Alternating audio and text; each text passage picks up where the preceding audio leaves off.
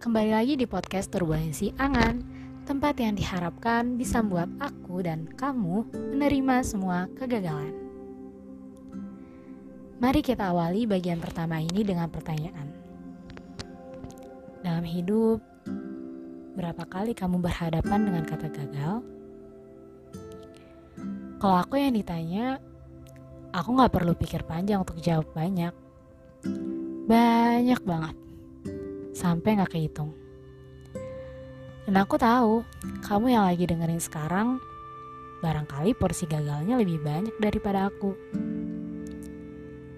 Tapi kalau sekarang pertanyaannya diganti sama apa kegagalan terbesarmu?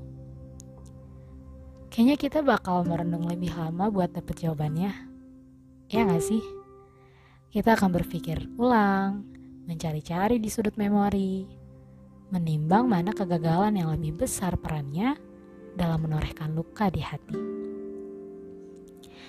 Namun hari ini sepertinya aku juga gak perlu susah payah berpikir untuk menjawab karena rasanya hal itu baru terjadi kemarin. Lukanya masih ada, tapi udah sembuh. Dan meski udah sembuh pun, ya tetap meninggalkan bekas. Hmm, sebenarnya jujur aku juga bingung mau mulai dari mana. Karena cerita ini bakal panjang banget. Bakal jadi cerita bersambung.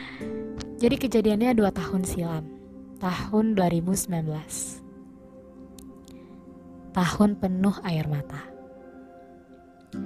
Untuk sampai saat ini, 2019 masih memenangkan rekor tahun terberat buat aku. Ya, semoga gak ada tahun yang lebih berat daripada tahun 2019 ya. Amin. Tahun 2019 adalah tahun di mana aku harus melepas mimpi aku yang pengen kuliah. Dulu, gak kuliah itu adalah suatu hal yang gak pernah terbayang sekalipun. Meskipun aku tahu ada banyak sebab seorang yang gak bisa kuliah, aku gak pernah, atau lebih tepatnya aku gak pernah mau berpikir kayak gitu. Menurut aku itu adalah pikiran negatif yang harus dibuang, yang jangan sampai menodai pikiran aku. Karena waktu itu dengan pemikiran sempitnya, aku berpikir kalau aku harus bikin plan cadangan, yang artinya aku harus mikirin kejadian buruknya, aku gak suka. Aku gak suka mikirin hal jelek di saat aku ingin meraih hal yang bagus. Egois emang. Tapi sebenarnya itu bentuk perlindungan diri aku karena aku takut. Aku takut hal jelek itu mempengaruhi pola pikir aku. Aku takut hal jelek itu malah bikin aku terkurung di sana sampai nggak bisa ngapa-ngapain.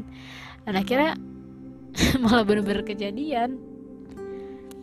Pokoknya aku orang paling gesit ngehindar dari serangan sana kayak gini, kamu mau apa?